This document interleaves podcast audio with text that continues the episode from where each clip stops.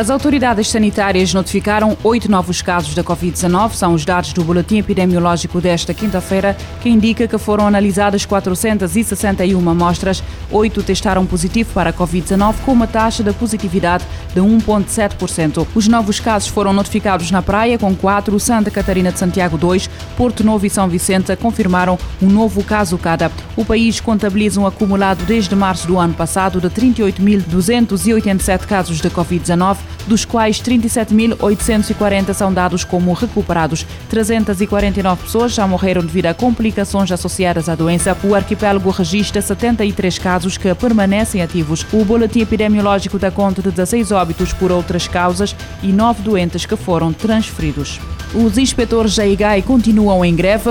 A greve iniciou esta quinta-feira e decorre até às 22 horas de sexta-feira. Os inspetores da IGAI e a Direção-Geral do Planeamento e Gestão reuniram-se esta quinta-feira à margem do protesto, mas não houve nenhum consenso entre as partes. A informação é avançada pelo presidente do Sintap, citado pela Infopress, de acordo com Domingos Barbosa. A reunião que decorreu na cidade da Praia durou mais de duas horas. No entanto, os inspetores, a Direção-Geral do Planeamento, Orçamento e Gestão e o Ministério da Energia e Comércio não chegaram a um acordo plausível, pelo que a greve vai decorrer até às 22 horas de sexta-feira. Os trabalhadores reivindicam a publicação da lista de transição e respectiva grelha salarial. Na Guiné-Bissau, o deputado José Carlos Monteiro diz que está a ser alvo de ameaças de morte na sequência da denúncia que fez sobre um avião arrestado pelo governo a 29 de outubro. Na qualidade de presidente da Comissão Especializada do Parlamento para questões de defesa e segurança, José Carlos Monteiro, do partido Madem G15, denunciou na terça-feira que a ordem de aterragem de um Airbus A340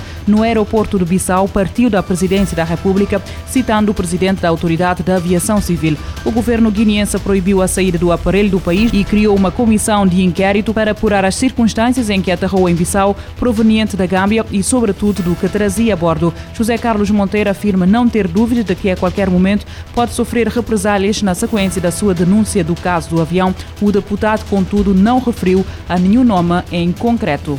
A Human Rights Watch denunciou esta quinta-feira que dois ativistas humanitários que ajudaram migrantes que tentavam chegar à Grécia vão ser julgados neste país, num caso que o Parlamento Europeu considera o principal da criminalização da solidariedade na Europa.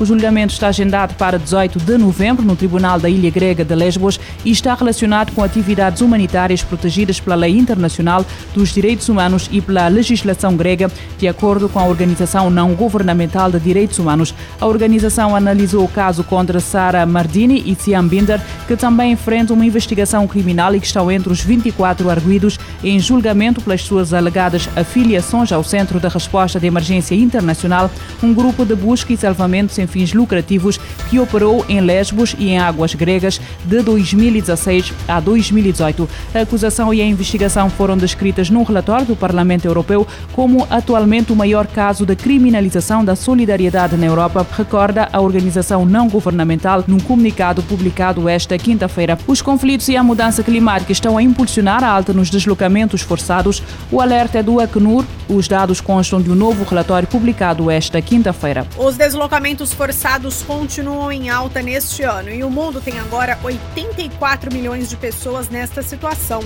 Os dados foram divulgados pela Agência da ONU para Refugiados Acnur nesta quinta-feira. Segundo a agência, mais pessoas estão fugindo da violência, da insegurança e dos efeitos da mudança climática. O alto comissário da ONU para Refugiados declarou que a comunidade internacional está falhando em prevenir violência, perseguições e violações de direitos humanos. Filippo Grande explica que esses fatores têm levado muitas pessoas a abandonar suas casas, além dos impactos da mudança climática que estão piorando. Dos 84 milhões de desalojados, 51 milhões vivem como deslocadas internas, principalmente na República Democrática do Congo e na Etiópia. A violência em Myanmar e no Afeganistão também forçou muitas pessoas a saírem de casa. Em relação aos refugiados, o número também subiu no primeiro semestre, batendo a marca de 21 milhões de pessoas, sendo que a maioria dos novos refugiados são de cinco países: República Centro-Africana, Sudão do Sul, Síria, Afeganistão e Nigéria. O Acnur explica que a maioria dessas pessoas tenta uma vida melhor em outros países também em desenvolvimento e acabam sofrendo uma mistura letal de conflitos, Covid-19, pobreza, insegurança alimentar e emergência climática. Da ONU News em Lisboa, lê da letra. De acordo com a Agência da ONU para Refugiados, o mundo registra atualmente 84 milhões de pessoas desalojadas que fugiram principalmente de zonas de. A Agência da ONU aponta ainda que as restrições impostas pela Covid-19 também limitaram o acesso ao asilo em vários locais.